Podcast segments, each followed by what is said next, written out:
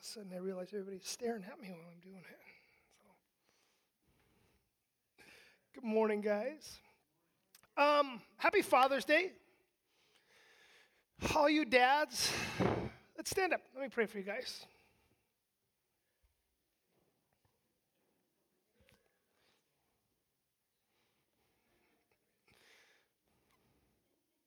But you're my dad, so I know you're a dad. What are you doing sitting down? Jeez. Some people's parents. Heavenly Father, we um we're grateful that we can gather on this Sunday, Lord, and be back together as a family, Lord. And um on this day that we honor fathers, we just pray that you would um that you would bless the fathers here, Lord. That you would be with each one of us and that you would just give us wisdom and guidance and direction as we seek to, to lead our families during these just weird times that we're in, Lord. We pray for just for courage to be godly leaders and consistency and grace with our families. And I pray for every father here that you would just pour out a, a double portion of your blessing today. We ask that in your name, Jesus. Amen. Um, everybody else, would you stand up and join the fathers while we uh, read the word together today?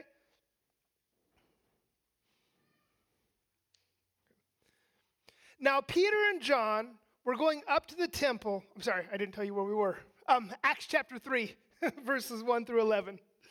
Now, Peter and John were going up to the temple at the hour of prayer, the ninth hour, and a lame man from birth was being carried, whom they laid daily at the gate of the temple that is called the Beautiful Gate, to ask alms of those entering the temple. Now, Peter and John, about to go into the temple, now seeing, sorry, seeing Peter and John about to go into the temple, he asked to receive alms. Peter directed his gaze at him, as did John, and said, Look at us. He fixed his attention on them, expecting to receive something from them. But Peter said, I have no silver and gold. But what I do have, I give to you. In the name of Jesus Christ of Nazareth, rise up and walk. And he took him by the right hand and raised him up. And immediately his feet and ankles were made strong. And leaping up, he stood and began to walk. And entering the temple with them, walking and leaping and praising God. And all the people saw him walking and praising God and recognized him as the one who sat at the beautiful gate of the temple asking for alms. And they were filled with wonder and amazement at what had happened to him. While he clung to Peter and John, all the people, utterly astounded, ran together to them in the portico called Solomon's. You can be seated. Heavenly Father, we just pray again that you would um, you would just meet us here this morning as we open up your word and continue our study through Acts. And that you would um, just speak your truth into our hearts, Lord. We ask that in your name. So, this is an amazing story, really.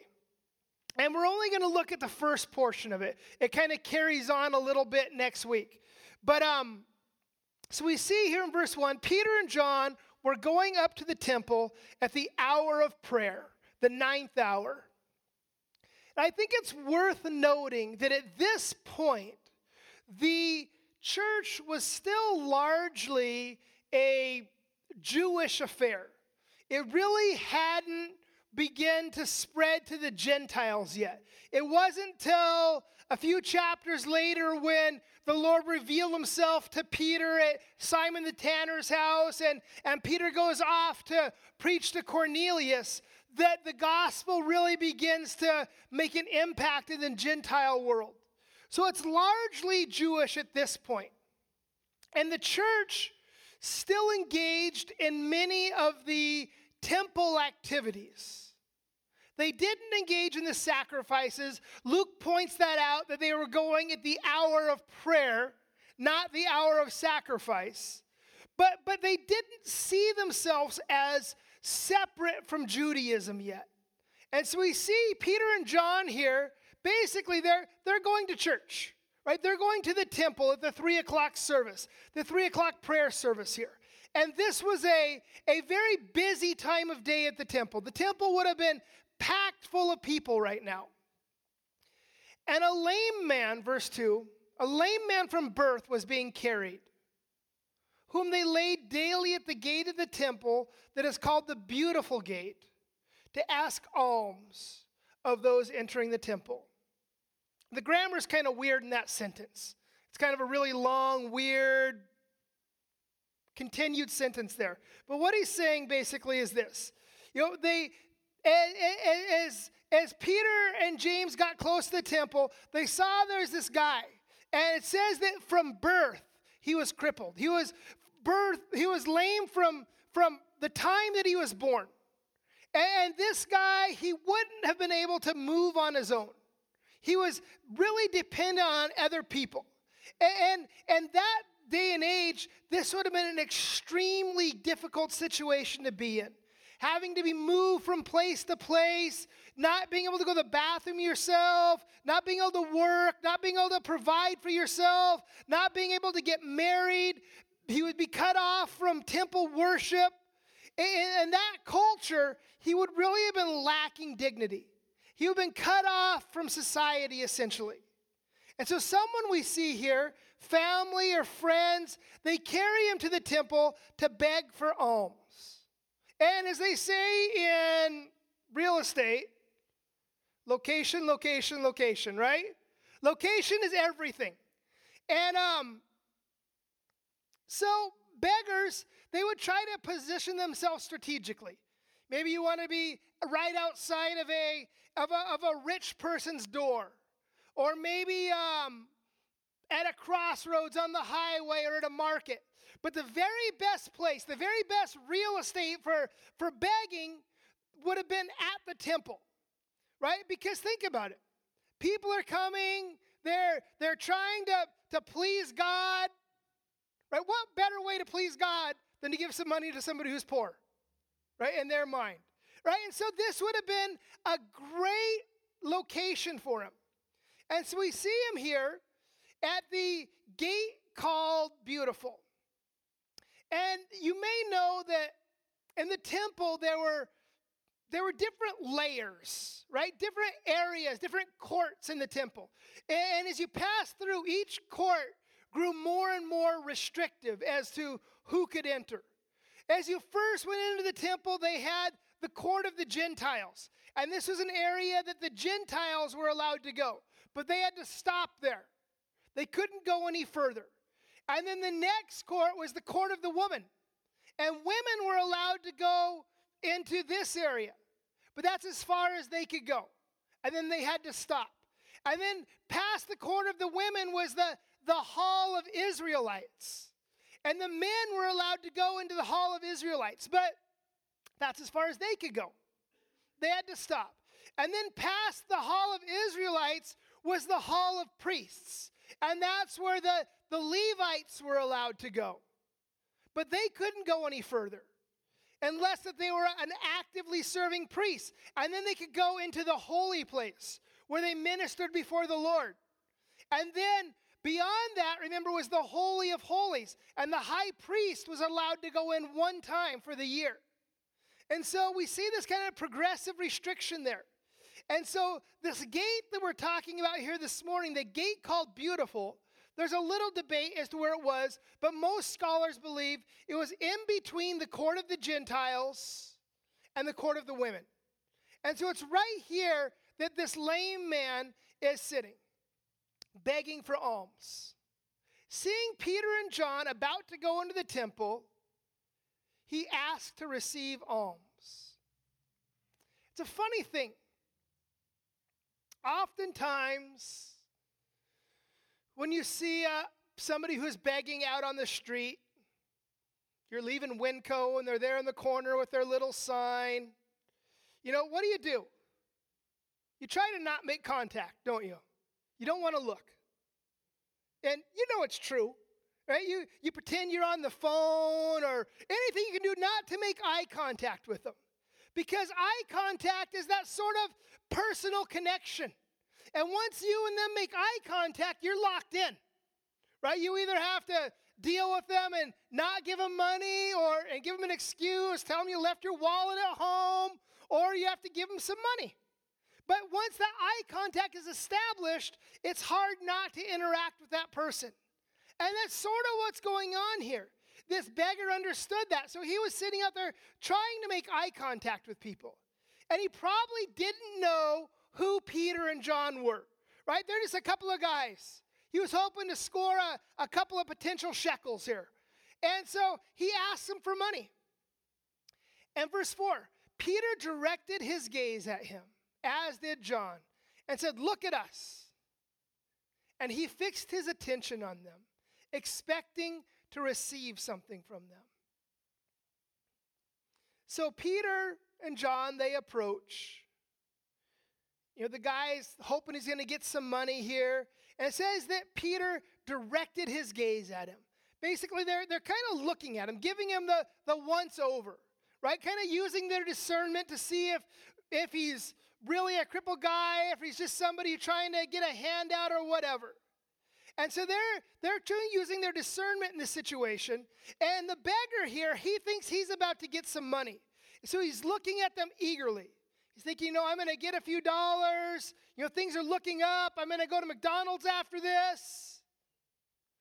What was this guy's motivation for paying attention to Peter and John? He wanted to get something, right? He wanted to have his physical needs met. He wanted a coin or two. And so Peter looks at the situation and assesses it and he says, You know what? Sorry. Your motivations are all wrong. So I'm not going to minister to you today. You know, I apologize, but your heart just isn't in the right place. Your heart's not pure, your motives aren't right, so I'm just not going to share the gospel with you today. No, of course that's not what happened. And of course, this beggar's motivations were wrong. Of course, his heart wasn't pure. He's not a believer yet. You know, we as believers, our motivations aren't always right, are they? Our hearts aren't always pure. It's funny how sometimes we can expect unbelievers to uh, attain to a higher standard than we expect from ourselves. Peter and John here, they weren't concerned with why they had his attention. They said, you know, as long as we have his attention, we're going to do the work of the Lord. We're going to share the gospel. We're going to we're going to plant the seeds of the gospel in this guy's life and, and see what the Lord wants to do. And the reality is, sometimes people come to church for the wrong reasons, don't they? You know, sometimes people come to church because there's a girl they like there. You know, don't laugh. I know that some of you are here because of that, or initially came because of that. I'm not, I'm not looking at you, Andrew. you know, some people come because there's snacks afterwards. Sometimes kids come to youth group because there's video games afterwards. Sometimes people come to church because they want to ask for something. Sometimes people come to church because it's a place that they find love and acceptance. And you know, I don't care why people come, I don't care why people are here. Once they're here, they're going to hear the Word of God, they're going to hear the gospel message. You know, I'm going to make sure that once people are here, they understand that they are lost in sin and that Jesus died to pay the consequences of sin and that salvation is, is freely available to all who ask for it. You know, my job once people are here is to scatter the seeds of the gospel. And some of those seeds will take root and some of them won't. Some people will receive the gospel with great joy, like in the parable of the sowers, and some people will reject it. And that's okay. My job, your job, isn't to save people. In fact, none of us can save people. Our job is to scatter the seed and allow the Lord to bring in the harvest. And so, you know what? I don't worry about why people are here, why people are listening. If they're listening, share the message that the Lord has given you. Verse 6 But Peter said, I have no silver and gold. This guy thinks, all right, I'm getting some coins, I'm getting some money. I'm going to the store afterwards. I'm going to go shopping. I'm going to have a feast tonight. My needs are going to be net, met today. And Peter says, Sorry, brother. I don't have any silver or gold for you. In the King James Version, it says, Silver and gold have I none. The apostles weren't rich men. They didn't have a ton of money. In fact, we see here they didn't have any money. Right, you may hear preachers from time to time preaching that, that Jesus was rich and the apostles were rich and, and the Lord wants all of us to be wealthy as well. But we just don't see that in Scripture, do we? Jesus was homeless. He talks about that. He says, Birds have nests, fox have holes, but the Son of Man doesn't have anywhere to lay his head. We see Paul and his ministry. He struggled. Peter and John here, they don't even have an extra dollar to give this guy. Peter says, I have no silver and gold, but what I do have, I give to you. In the name of Jesus Christ of Nazareth, rise up and walk. Peter says, I don't have any money, but let me share what I do have. Let me share Jesus, the Messiah, the anointed one, the Savior. And he says, Arise and walk. What was worth more to this guy? A loaf of bread or the ability to walk? This man who was lame from birth, never able to walk, as a, as a kid, he couldn't run and play with the other kids. He wouldn't have been able to go to school. He couldn't have played hide and seek or football or rode a bike. Or as an adult, he couldn't have gone to the store. He wasn't able to do anything on his own. A very difficult existence for him. No, no capacity in those days for self reliance. Totally relying on the mercy of those around him. And so Peter says to him, I don't have any money, brother. But how would you like to walk instead? There's an interesting story. And I don't know if it's true or not. You know, it's it's just a story. I've heard it told a couple different ways, but this is how I heard it. There was a monk named Dominic in the 12th century, and he went to the Vatican to ask a favor of the Pope. And so he gets there and the Pope gives him this, this grand tour of the Vatican in all of its opulence and glory. And he's walking him through the treasury and he's showing him this vast array of wealth and all this gold. And the Pope says to Dominic, No longer can Peter say, Silver and gold have I none. And without missing a breath, the monk replies, No longer can Peter say, Arise and walk.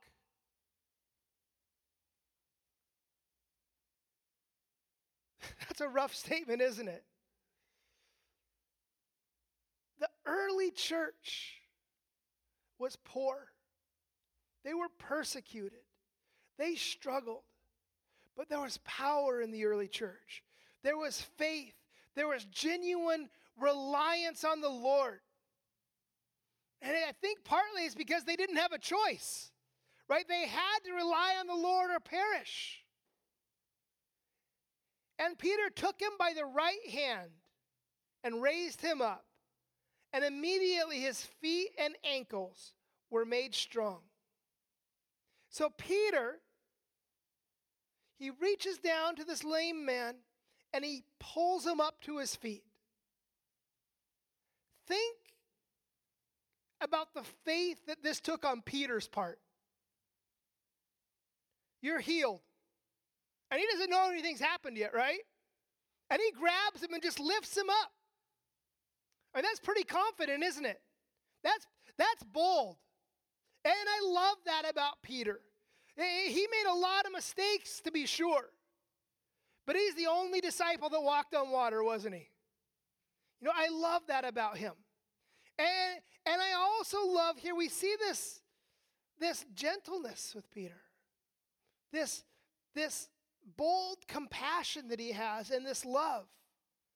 You know, Peter, this big old burly, salty fisherman turned preacher here, helping this crippled man stand up for the very first time. And it's just such a sweet scene. And Luke, here, the author of Acts, remember, he himself was a physician. And so he's kind of giving us some medical information here. Talks about how the man's feet and ankles were strengthened. And imagine this guy, never having been able to walk, crippled his whole life. And all of a sudden, his feet and ankles are strengthened. And I wonder what that looked like. You know, where, where they kind of curled up and they just kind of all of a sudden, did he realize what was going on? I mean, this is kind of one of those things I think we want to see the instant replay of when we get to heaven, isn't it? This is one of those amazing scenes. And look at verse 8. And leaping up, he stood and began to walk and entered the temple with them. For the very first time, probably, by the way. Walking and leaping and praising God. Don't you love this scene here? This guy is so filled with joy. He's dancing around, jumping up and down, praising God, completely healed. And as we look at this, this leads to a question that we have to ask Is the gift of healing still for today? Does God still heal? Do some people have this miraculous gift of healings? We talked about the same question as we were looking at the gift of tongues earlier in the book. You know, there are some people who would say that these are sign gifts and they're gone. These gifts were, were only for a short period of time. The Lord gave them to, to the apostles to give them a little bit of extra credibility. And there's others that would say you know, these gifts, they're not only active today, but if you're not manifesting these sign gifts, if you don't speak in tongues, if you can't heal people, if you can't do these things, then you're probably not even saved. And we see both sides of this spectrum here. And I believe my position and the position of Calvary Chapel, generally speaking, is this the, the gifts, and the word there for gifts is, is charis. Those gifts are absolutely and unequivocally still for today, without question. And as I said, that word charis is where we get the word charismatic. Charismatic, right? We, we use that word a lot, meaning that we, we have the gifts. And so, theologically speaking, we are charismatics as, Calvary Chapel, and that we believe that the gifts of God are active and alive today. Now, if you're familiar with charismatic churches, it's safe to say that we're conservatively charismatic, right? And that we don't, nobody was waving flags today during worship. Nobody was dancing down the aisle as we were worshiping, right? We believe that the gifts are active and alive today, but done orderly and in the proper time. And, you know, we read about these gifts in the New Testament, and we read about these healings taking place in the New Testament. And as we read through the book of Acts, you know, you can read through it in, you know, 45 minutes or whatever. And, and you read through miracle after miracle after miracle, and it's easy to sort of get the idea that these things were happening every single day at every single church service. And that's not what was going on, right? The book of Acts was spread across, across several continents over three decades. And so these things, why they happened, they weren't common everyday events. And this is important to note as well. Remember, many people weren't healed at the same time people were being healed. In fact, Jesus undoubtedly would have passed by this guy many times, right?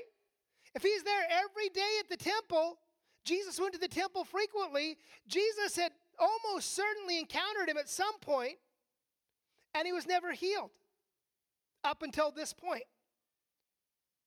God can and does heal today, but not everyone and not all the time. In fact, in 1 Timothy chapter 4, remember Paul is he's out on one of his missionary journeys and he has to leave one of his ministry partners behind. Why? Because he was sick, it says.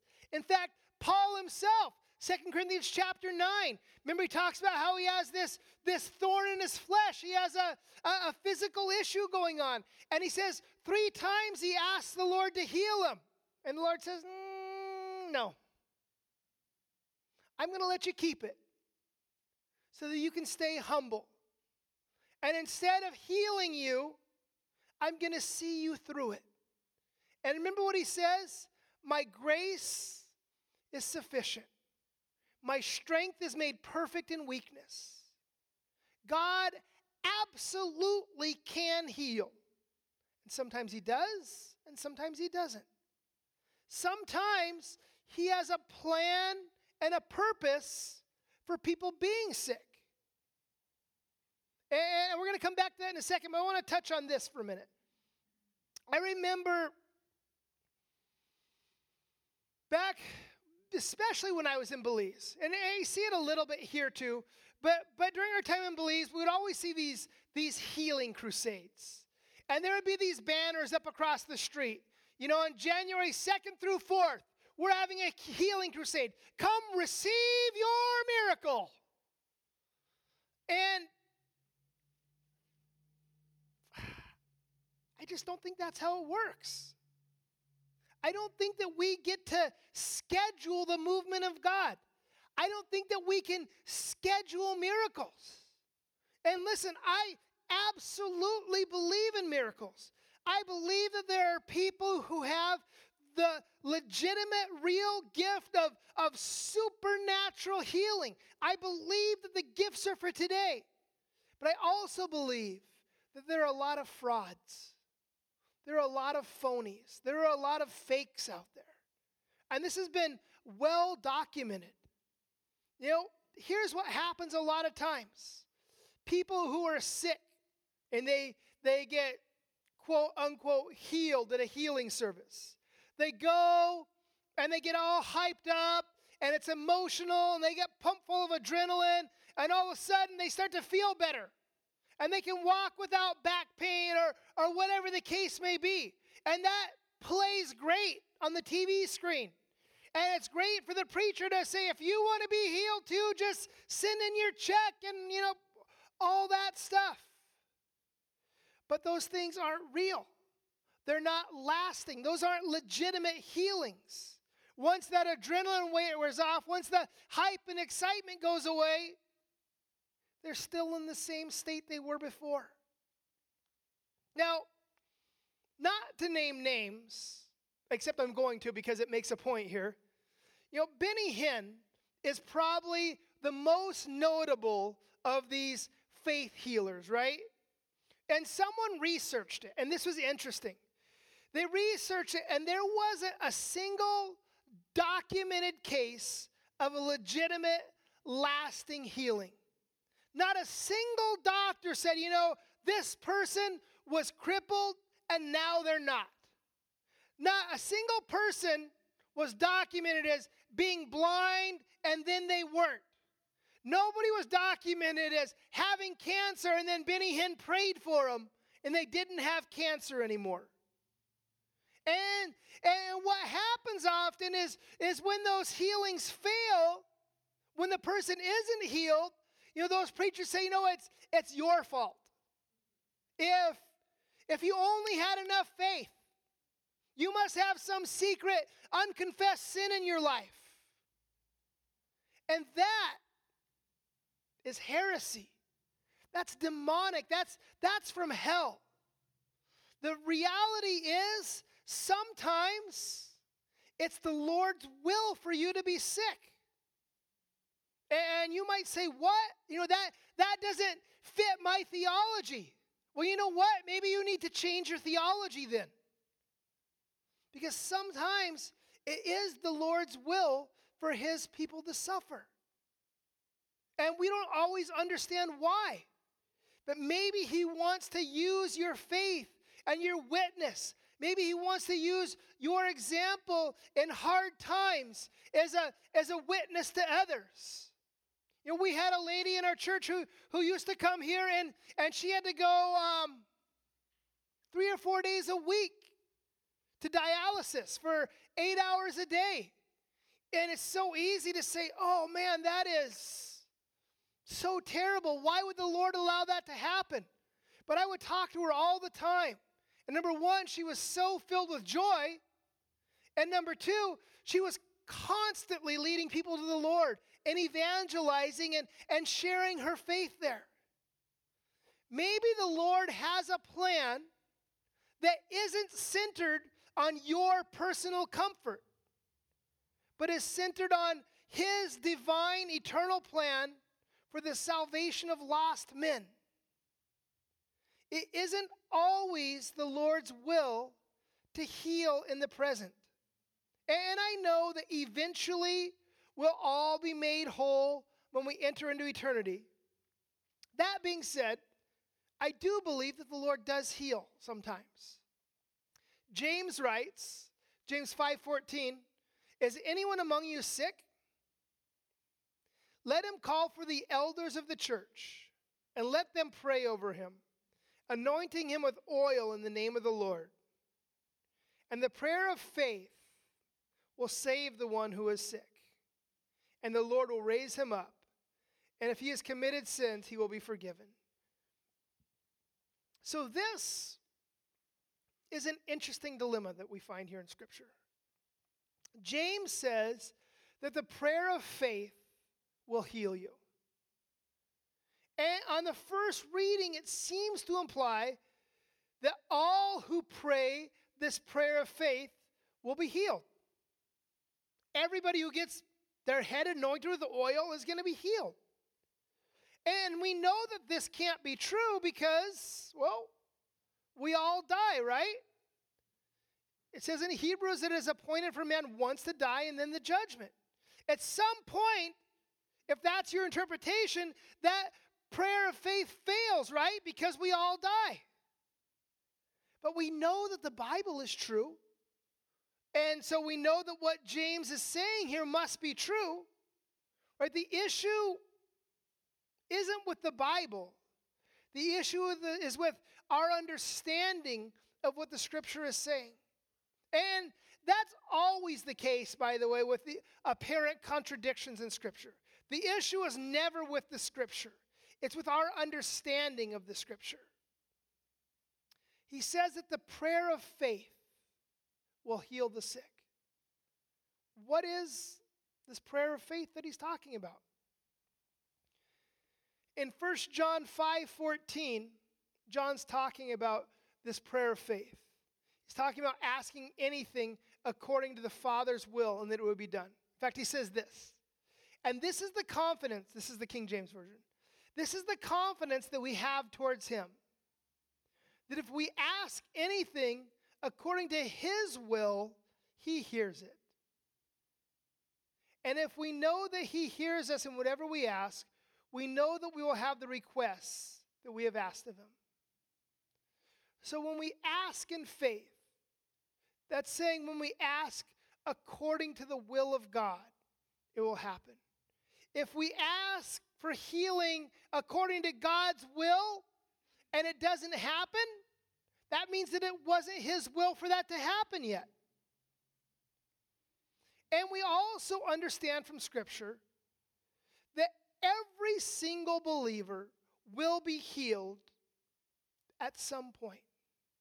Everyone will be made whole and complete at some point. Sometimes the Lord miraculously heals in this life. Sometimes He waits until we cross over into eternity to heal us completely. But eventually it will happen for each one of us. And a lot of times that's difficult for us because we we're temporal beings, right? We live with a beginning, a middle, and an end. And, and we want things to happen now. And we get frustrated because we don't understand eternity and the grandeur and the, and the vastness of eternity.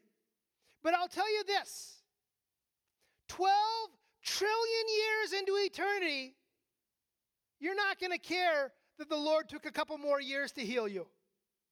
It's not going to matter then. Now, James here, he says that we should pray for healing and see if it is the Lord's will to heal. And he says we should anoint the sick with oil. Why oil? In Scripture, oil is symbolic of the outpouring of the Holy Spirit. Now, in our culture, you talk about, you know, anointing somebody with oil, and it's weird a little bit, right? It's uncomfortable. Come here, let me, let me, let me pour some oil on your head, right? And, and we kind of do it in this way where, you know, the pastor has a little bottle and he kind of pours a little drip and puts it on your forehead. And remember when King David was anointed? They took out like bottles of it and they drenched him with it. And they're like, it's flowing. That's weird to us. And and and here's the thing, really, too. The oil, it does absolutely nothing except condition your skin, maybe. But it's this act of faith and obedience to the Lord. Right? That's that's what's important here. And does God want to heal you from your sickness, from your infirmity? Yeah. Today? I don't know. There's only one way to find out, I guess. You know, gather the elders from your church, have them anoint you with oil. And it doesn't have to be the pouring. We can, we can do the dot if you want. Right? And, and see what the Lord wants to do. Pray and see if the Lord wants to heal you. And verse 9. And all the people saw him walking and praising God and recognized him as the one who sat at the beautiful gate of the temple asking for alms. And they were filled with wonder and amazement at what had happened to him. So, this was a legitimate, miraculous healing. And we find this man who had been crippled his whole life dancing and leaping and praising the Lord. And the people saw it, and the people were amazed by it. Everybody knew this guy, they'd seen him begging here forever. And now they see him jumping and singing, and, and they're shocked. They're astonished by this healing. And I think that's why the Lord did it. You know, so people would see his power. Right? And there's a few things that this accomplished. Number one, it validated the ministry of the apostles to everyone who was around there. There was no question that they were acting on behalf of the Lord at this point, right? Second, it revealed the kingdom. I think it, it gave us a little glimpse into eternity, how we're all going to be made whole. Third, it revealed the gospel. It gave the disciples, as we're going to see next week, an opportunity to evangelize. It gave them an opportunity to proclaim the gospel message. And lastly, it promoted worship. This miracle caused the man to worship, it caused the believers to worship, and as we're going to see, it caused unbelievers to become believers in worship. We, we live in a world that's fallen and broken and sinful. We live in a world that that we created not, not in the sense of you know in the beginning god created the heavens and the earth but but we live in a, in a society that we created. You know and all of the sickness all the death all the disease that's the result of sin. That's the result of, of men's actions. And it's not god's will it's not god's perfect will that anyone should suffer that they would go through pain and hard times but he allows it and he uses it to his benefit to, to further the kingdom of God, to advance the kingdom of God. And so, if you're sick, see a doctor. Number one. I don't know if that's number one, but see a doctor. God has given us sort of, you know, this common grace and wisdom, and doctors have the ability to heal a lot of issues. And sometimes the Lord supernaturally uses doctors to heal naturally, sort of a, a supernaturally natural healing. The Lord blesses what the doctors are doing. Sometimes, if you're sick, you need to have the elders pray for you. And sometimes He will move and there'll be a miraculous healing. Sometimes we pray, we go to the doctor, we go to the elders, and we pray and nothing happens, and you're still sick and you still suffer. Why? Well, number one, maybe the Lord is trying to teach you something. Number two, maybe the Lord is using you and your example and your faithfulness in suffering to be a witness to others. And I don't know why these things happen.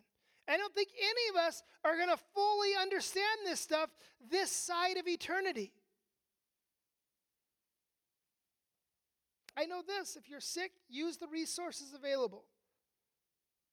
But above all, trust the Lord and trust His compassion and trust His mercy no matter what the outcome, knowing that eventually we're all going to be made whole. And that He has a plan, and that He's sovereign, and that He's always in control. And secondly, as we close, remember Peter's example here. You know, Peter, he felt the leading of the Spirit. And when the Lord showed him that he was to do something, he was bold. And because of his boldness, the Lord did amazing things through him.